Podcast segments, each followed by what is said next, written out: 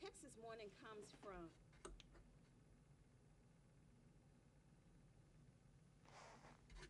Jonah chapter 2.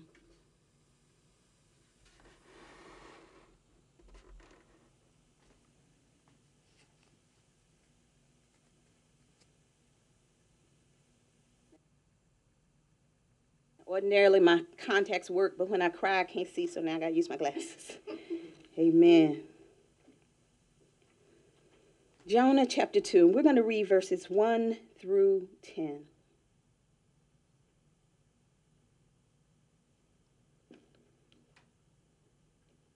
From inside the fish, Jonah prayed to the Lord his God. He said, In my distress, I called to the Lord, and he answered me. From the depths of the grave, I called for help, and you listened to my cry.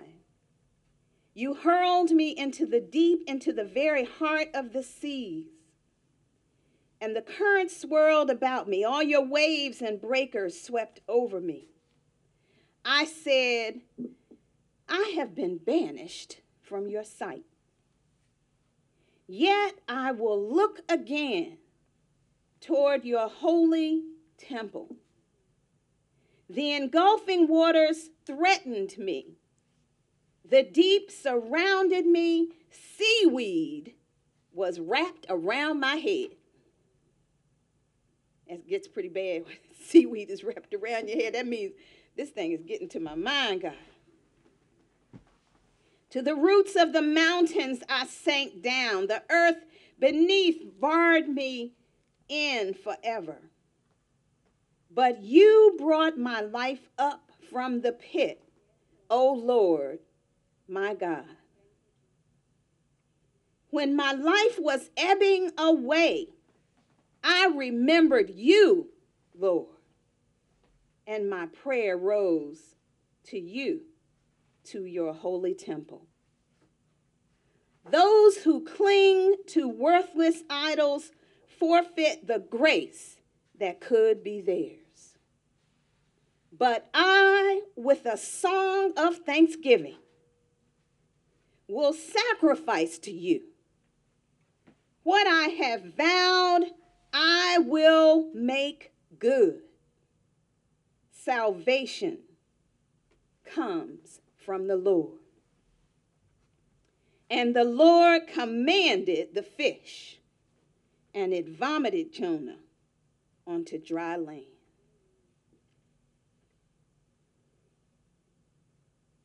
I have wrestled, wrestled for several days with God about the text for this message this morning. And it is because it is such a familiar story. Jonah was one of the prophets to Israel. And the story of Jonah is probably one of the most familiar stories in the entire Bible.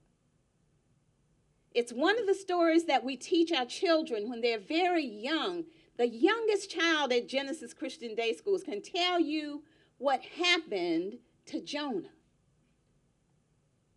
He's considered a minor prophet, but he had a major story to tell. I wrestled with God about this text because I said, God, what else is there to say about Jonah?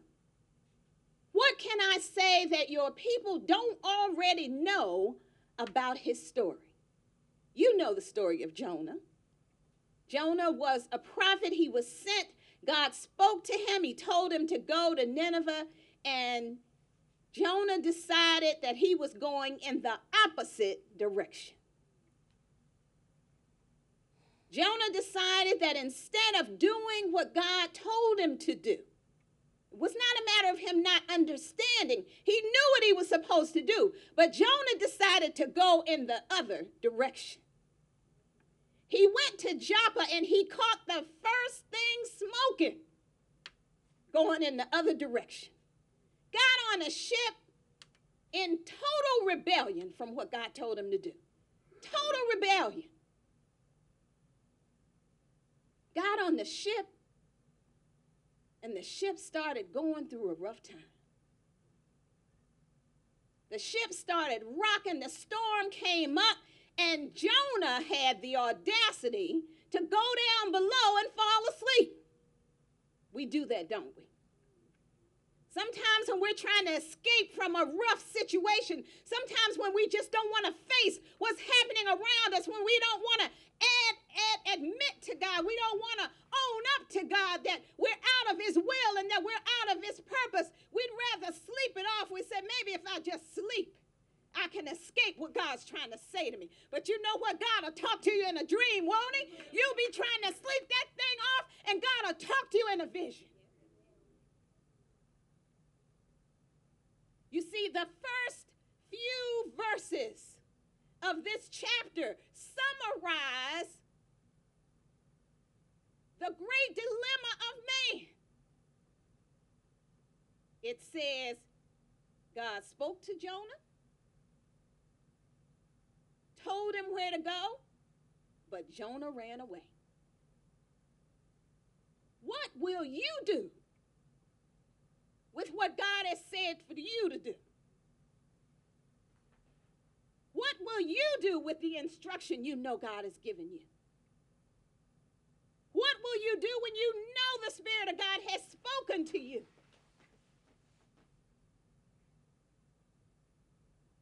A lot of times when we read the story of Jonah, we think about the punishment that he received. We think about the fact that he rebelled against God and we look down our noses at him and we say, Poor Jonah, terrible Jonah. He rebelled against God, he ran the other way. He didn't do what God told him to do.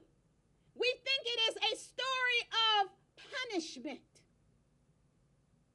But I came by to tell you this morning, I want to change your thinking about this story. I want to turn your thinking on its side. And I want you to understand that this story of Jonah, this passage of scripture is about the amazing lengths that God will go to to bring you into proper relationship with Him. It's a story of how much God loves you how much He cares about you, that He would preserve your life long enough to give you a chance to stop and think about what you're doing. Now, Bethany, I don't know why God sent this word at this moment, but I know He sent this word to this group of people. And I know He sent this word to me.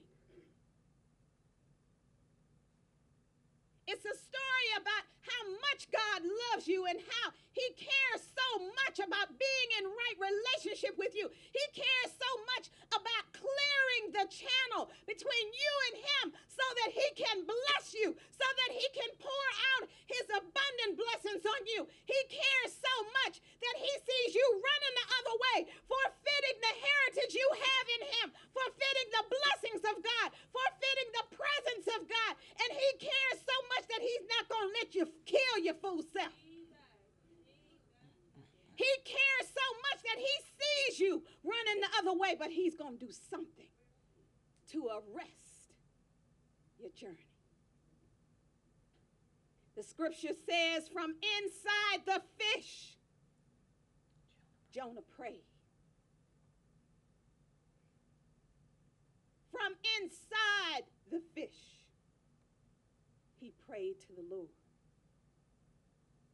You know, it's a sad fact but for many of us, even believers, even those of us who know the Lord, who have walked with the Lord, who have been in church for a long time, we don't pray until we get in a tight place. We don't reach out to God. We don't maintain a connectedness with Him. We don't pray to Him like we like we ought to until we get into a place where we have to. See, Jonah was in a tight place. He prayed from inside the fish. You know, when you pray from a tight place, your prayer is a little different from when things are going all right, isn't it?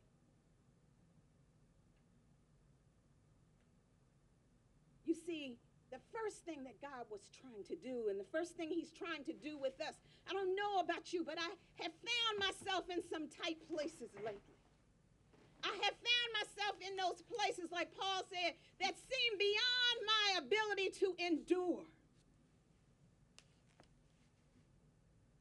And I believe that one of the things that God does when He gets you in that tight place, when He gets you in a place, see, inside that fish, it was tight. He couldn't see his way out, he couldn't see even his hand in front of him. It was dark in there. And he had never experienced anything like that before. In fact, nobody would ever think that a man could end up inside the belly of a big fish. So you can imagine how bewildered he must have been, how confused he must have been to be in this place with no visible way of escape. But he had the good sense to pray. I believe the first thing that God is trying to accomplish in us and for us when we are in tight places is that He wants to redefine our prayer lives. You see, when you pray from inside that tight place, your prayer is different. You're not worried about flowery words. You're not worried about what people hear you say or how your prayer sounds to them or whether your prayer sounds better than somebody else's or, or whether you use the proper words or not or, or whether you use proper grammar or not. When you pray from inside that tight place, sometimes all you can say is, God, help. Lord, I need you. Father, come see about me. You see, when you pray inside that tight place, your prayer stops being, Lord, do this for me. It stops being a laundry list of, Lord, do this for me. And you get to the point where you pray, God, do it in me.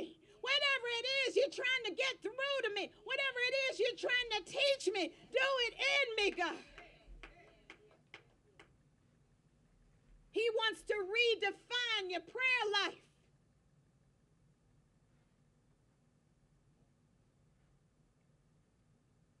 Verse 2 says, He said, In my distress, I called to the Lord,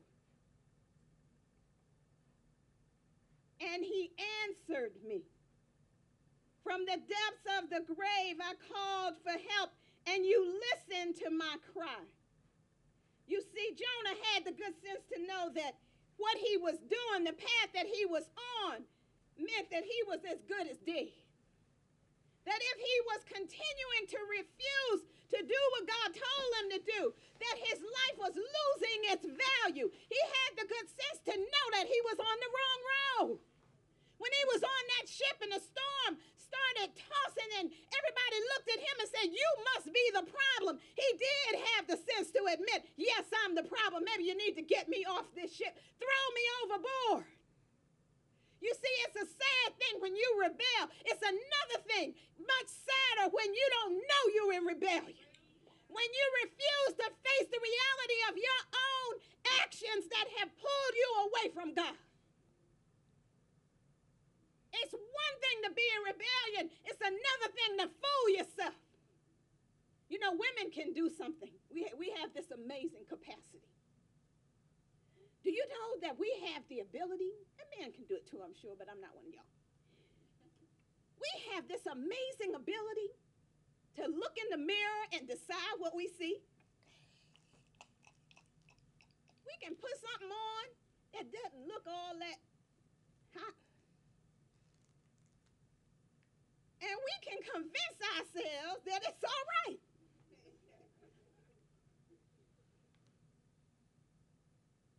Try a new hairdo that we saw in the magazine that doesn't fit us, but it just look good in the magazine. And we can look in the mirror and imagine that the person in that magazine is the person who's in that mirror. As human beings, we have an amazing capacity for self deception. We can walk around acting like everything is all right when the Spirit of God has spoken to us and said, You know you need to get it together. You know you need to come to me. You know I've been calling you to a deeper relationship with me. You know I've given you work to do. You know I have ministry for you. You know I told you to get out of that organization that is not of God. I told you to stop hanging around those people. You know I've spoken to you. You heard my voice and you're deceiving yourself. At least Jonah had the good sense to know that he was the problem. Sometimes in our homes and in our families, there's trouble there. And we look around and blame everybody else and want to make it everybody else's fault when we need to say, It's me, it's me, oh Lord.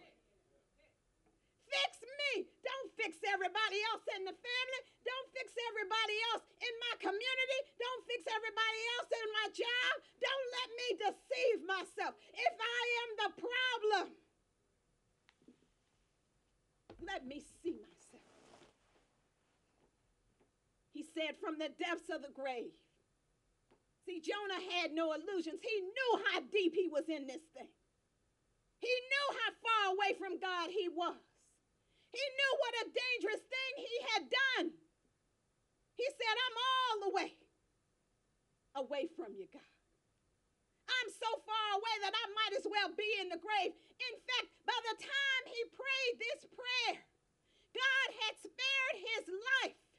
You see, we look at the situation and we say, what a terrible situation he was in. He was inside a fish. But let me tell you something. He could have drowned in that water. God didn't have to preserve his life long enough to get him to the place of thinking about what he had done. And if you admit it to yourself, if you're honest with yourself, God could have allowed you to die in your sin. God didn't have to preserve your life. He didn't have to let you get to this point where you could hear this message where God is saying you better get it together. See, tomorrow's not promised. And I'm not trying to scare anybody, but God's getting tired of us putting him off. He's tired of our procrastination. He's tired of us running from him. He's tired of us putting him off. He's tired of us putting him aside. He's tired of us putting him at the end of our priority list. He said, From the depths of the grave, I called for help, and you listened to my cry. You can't get so far away that he can't hear you. I don't care how long you've wandered. You don't care how long you've been in rebellion. I don't care how long you've put God off. He'll hear you if you cry out. He said, You hurled me into the deep, into the very heart of the seas, and the currents swirled about me. All your waves and breakers swept over me. I said, I have been banished from your sight. You see, Jonah also had the good sense to know that this was not just something that just dropped out of the sky. I don't know about you, but when I'm going through a difficult time, when I'm going through a rough time, it helps me to know that it's not something that just dropped down on me, that God is in control of everything that comes into my life, that He would not allow a trial to come my way except to bless me. It helps me to know that this is not something outside of His control, but that He stands at the gate of my life and He only lets in what's going to bless me. And I don't want to fool you. I don't want you to think I'm standing up here fronting because I'm going to tell you something. It don't always feel good when it's coming. It doesn't always look good when he opens that gate unless that trouble come through. But I am a witness that I've never seen the righteous forsaken. And I've never seen his seed begging bread. He's never failed to bless me. He said, I have been banished from your sight, God. I just feel like I can't even, I can't even see you. I can't even feel you. I'm so far away, God. I'm, I'm, I'm so far in rebellion. I'm so deep in the dark. I can't even see you, oh God. It feels like you can't see me. Last week, my grandson Jonathan was ill, and, and I was uh, the operator of the infirmary. And his mother and I sometimes laugh about the things he puts over on me and, and how he gets me to do things for him at my house that he doesn't ask anybody else to do. But he, he got in the habit over the course of that week. He would wake up at three or four o'clock in the morning and he would come and he would say, Nana, can you, can you come and lay down with me?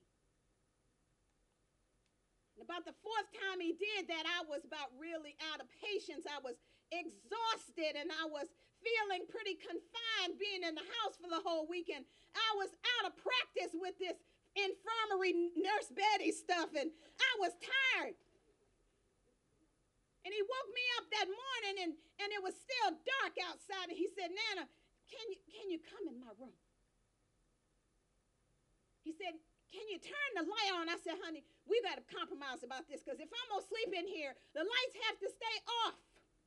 If you want me with you, the light has to be off or else I can't sleep. And he said, okay. And he lay down on the other side of the bed and I laid down on the other side and he lifted his head and he said, but Nana, I can't see you, can you?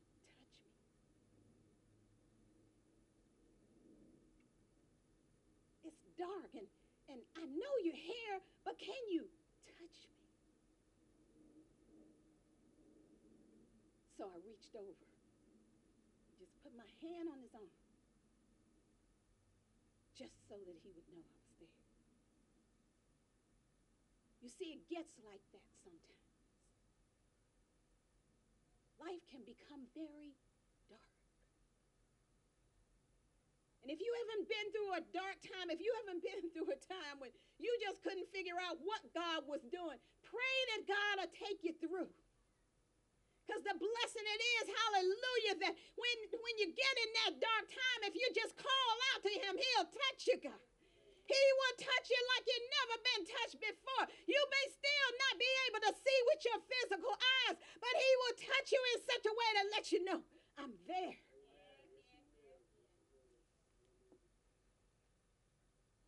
Jonah said, Yet will I look again towards your holy temple. I'm pretty far out there, God. I'm pretty deep in this rebellion. I'm pretty deep in this dark place, but I'm going to look again. I do have the sense to know where my help's going to come from. See, the second thing God wants, God wants to do in that tight place is He wants to refocus your faith.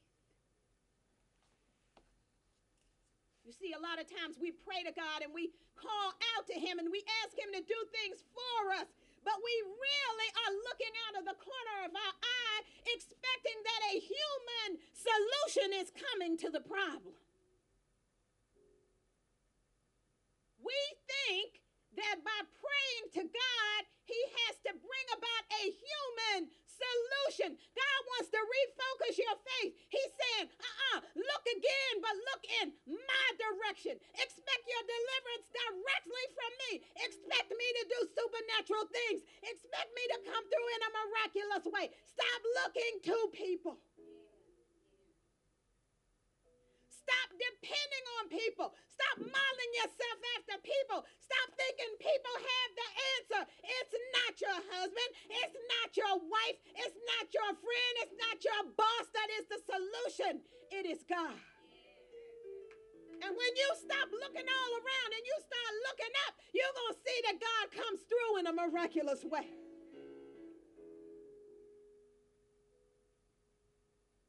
He wants to redefine your prayer life. He wants to refocus your faith. Jonah said, The engulfing waters threatened me. The deep surrounded me. Seaweed was wrapped around my head. To the, to the roots of the mountains, I sank down. The earth beneath barred me in. Forever I was locked in. You see, he said, the engulfing waters threatened me. He's talking about fear. Anybody know what fear is? Anybody experience fear? You know, the enemy can torture you with two words. What if? You ever been tortured by what if? The enemy ever get into your heads and start saying, What if God doesn't come through? What if you end up having to give up that house? What if your marriage doesn't work out? What if God doesn't answer that prayer? What if that money's not in the bank? What if?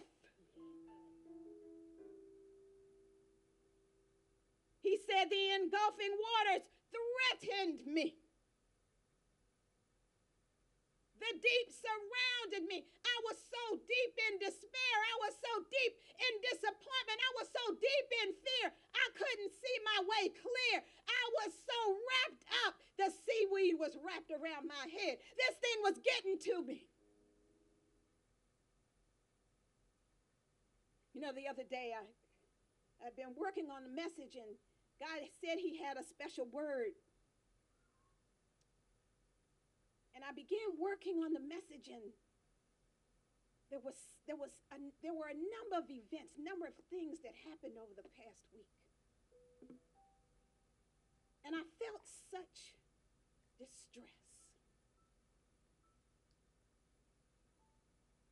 I felt such discouragement. And I had a, a meeting with the managers of Genesis and I went to the meeting and I was a couple minutes late, but I had to sit in my car. And I depressed God. Just don't let me cry in this meeting.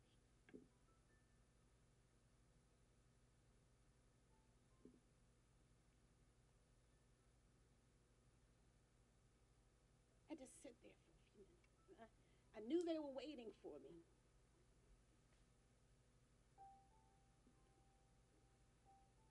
God got me through that meeting and I didn't cry.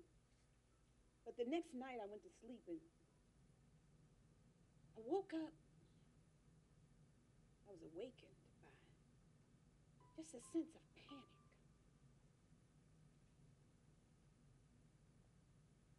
And I opened my eyes and looked at the clock and it was 3:43 and I said I just had this sense of panic. I started adding up in my head how much money I needed.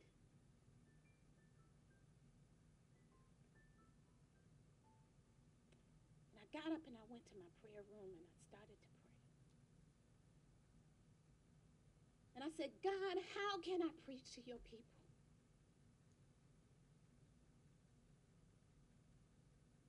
How do you expect me to get up in front of them? when I feel such panic myself.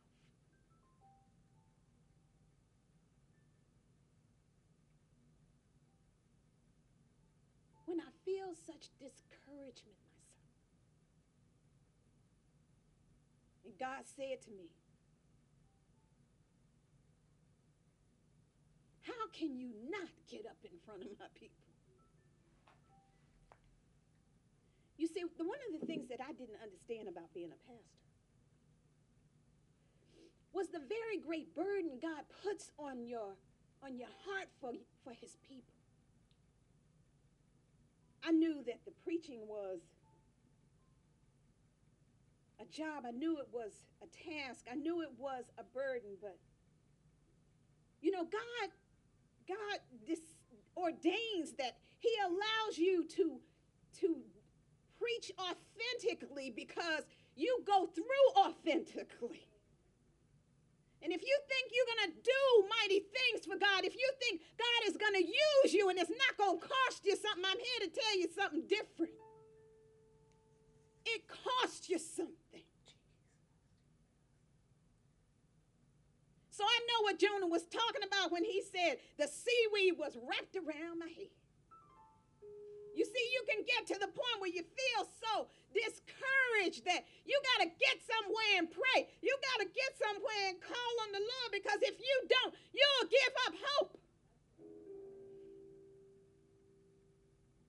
Said to the roots of the mountains, I sank down. That's pretty deep. The roots of the mountain. See, what you see above the ground is the top of the mountain, but the roots of that mountain go down way deep. That's how far down he was. That's how deep this thing was. He said, To the roots of the mountains I sank down. The earth beneath barred me in forever.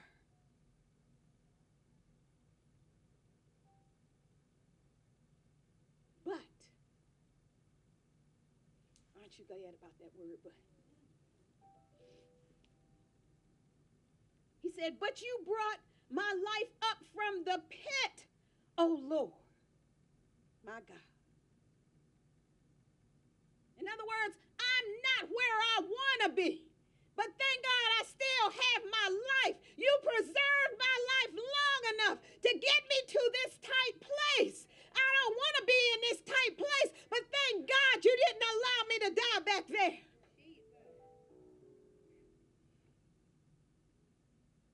He said, when my life was ebbing away, I remembered you. And my prayer rose to you.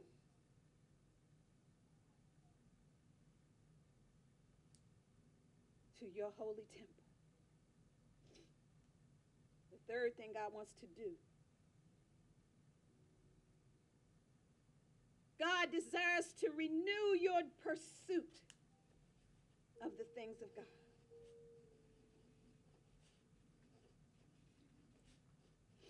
He said, Those who cling to worthless idols forfeit the grace that could be theirs.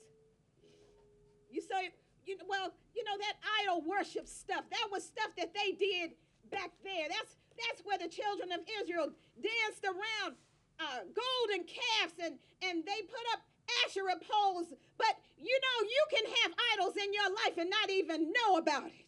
Your husband can be your idol. Your children can be your idol. Your job can be your idol. Your possessions can be your idol. He said, Those who cling to worthless idols forfeit the grace that could be theirs.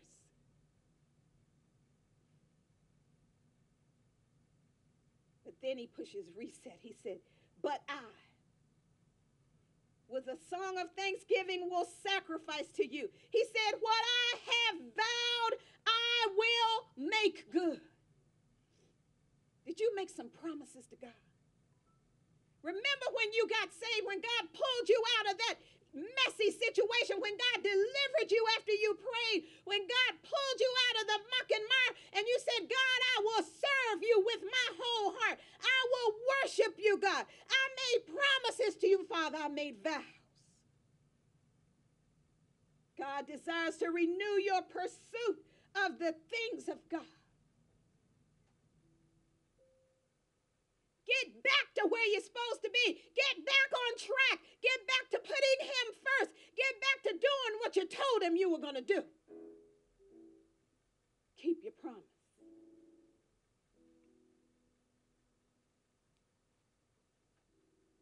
But then the last thing God desires to do God desires to refine your praise. Now, when I say refine, I'm not talking about being hooty haughty, refined in the way you do things. That the definition of refine that I'm talking about is that purification process. It's that it's that process by which he puts some fire under that tight place you're in so that what comes out is pure, unadulterated, unselfish, uninhibited praise. He wants to refine your praise. I know you're praising him, and I know when we come in here on Sunday and everybody else is raising their hands and everybody else is saying hallelujah, you say a little hallelujah too. But see, when God refines your praise, that thing gets personal. He said, But I, but I, with a song of thanksgiving, will sacrifice to you. You see, He refines your praise when you don't care about what anybody else does. You don't know what everybody else is going through. All you know is that you can't wait to get in here to say, God, I worship you. God, I thank you. Let me tell you something. The refining process involves heat. And the amount of heat God allows to come into your tight place determines the result of what comes out. when I'm cooking my Sunday dinner, and I can cook a Sunday dinner. When I'm cooking my Sunday dinner, there's certain things I put in the oven for a quick brown. There's some things I put in the oven because I just need to reheat them, and it doesn't matter whether it cooks or not. But when I want something to cook through and through, I put that heat in there. I put it in there, and let me tell you what, I turn the heat up and I leave it in there for a good long time. I just want to tell you if there's some heat in your tight place, it's because God is trying to get a certain result out of your life, and that result is refined praise. I'm not talking about that everyday stuff that you do only when you come to church. I'm not talking about those words that come across your lips when everybody else is saying hallelujah. What I mean is pure, uninhibited praise.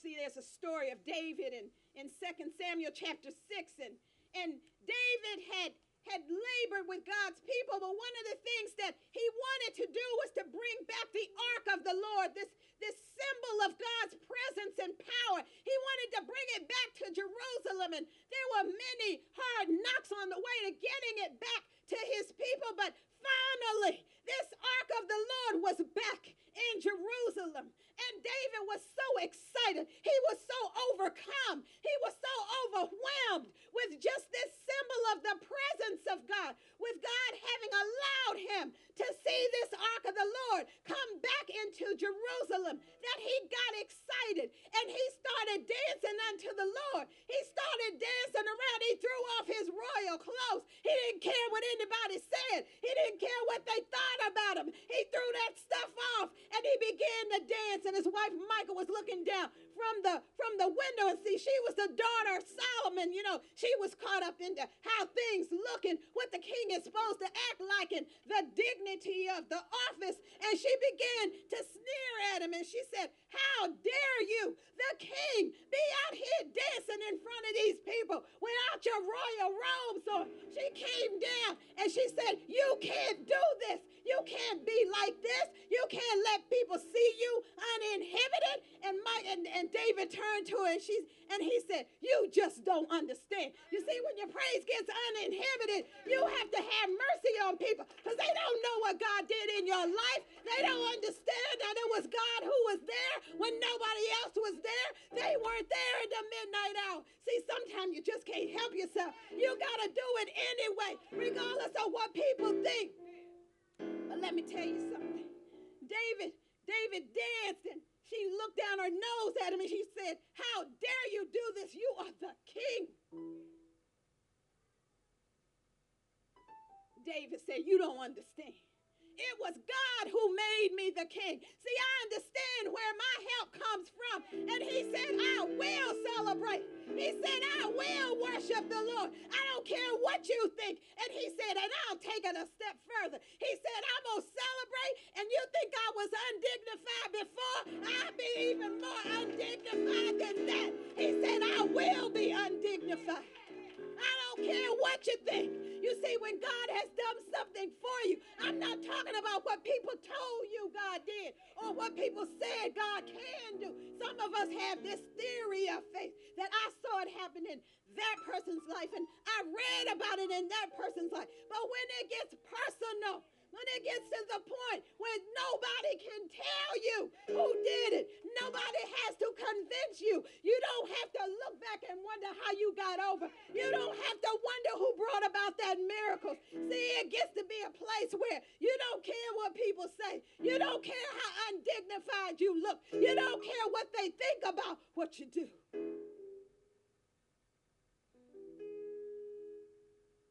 He said, I will so. Said, In fact, I'll be more undignified than that. If you found yourself in a place of confinement, if you're in a tight place, and it feels like there's no way out, I came by to tell you that there is no way out. But there's a way up. See, when you offer to God that refined praise, that praise that comes from the depths of your heart, something miraculous happens. You see, that acknowledgement, that place that he got to, where he finally said, I'm going to offer up a sacrifice. Because I know that salvation comes from the Lord. You see, when you praise him with the refined praise, deliverance can't help but happen.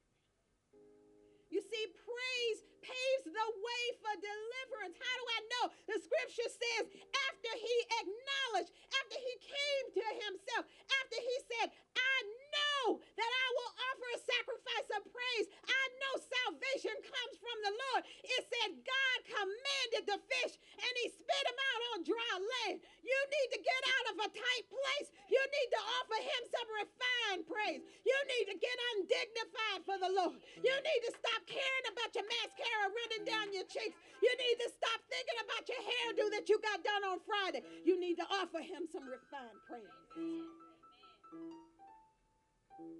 Verse 10 says, And the Lord commanded the fish, and it vomited Jonah out. He didn't just spit him out anywhere. He didn't just push him out anywhere. It said he pushed him out on dry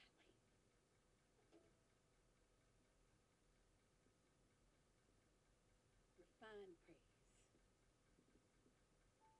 paves the way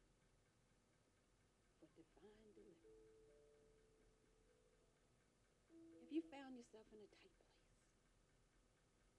You know what that feels like? Offer God some refined praise. Refined praise doesn't depend on who's around. Refined praise happens when you're walking up the steps in your house. And you say, God, salvation comes from you. You gave me this house. When you're driving around the beltway and you say, Hallelujah. It's not that you plan to say it, it just comes out. You see, when you dare to praise Him, when you dare to lift your voice, when you dare to raise your hand, it defies the enemy. He's got to get back. He can't stand it when you praise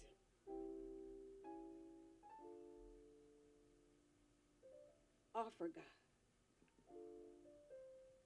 some refined praise. Let's pray.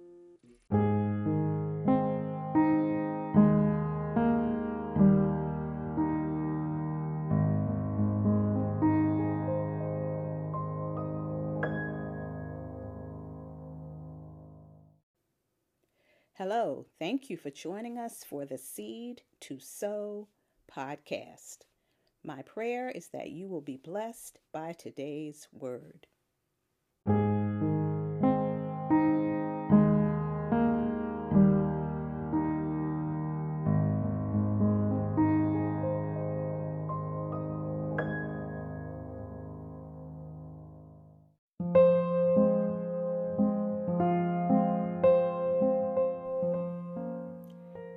Join us again next week for the Seed to Sow podcast with Reverend Lisa Weathers Hall.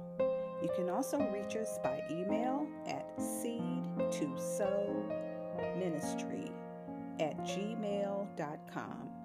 S E E D T O S O W ministry at gmail.com. God bless you.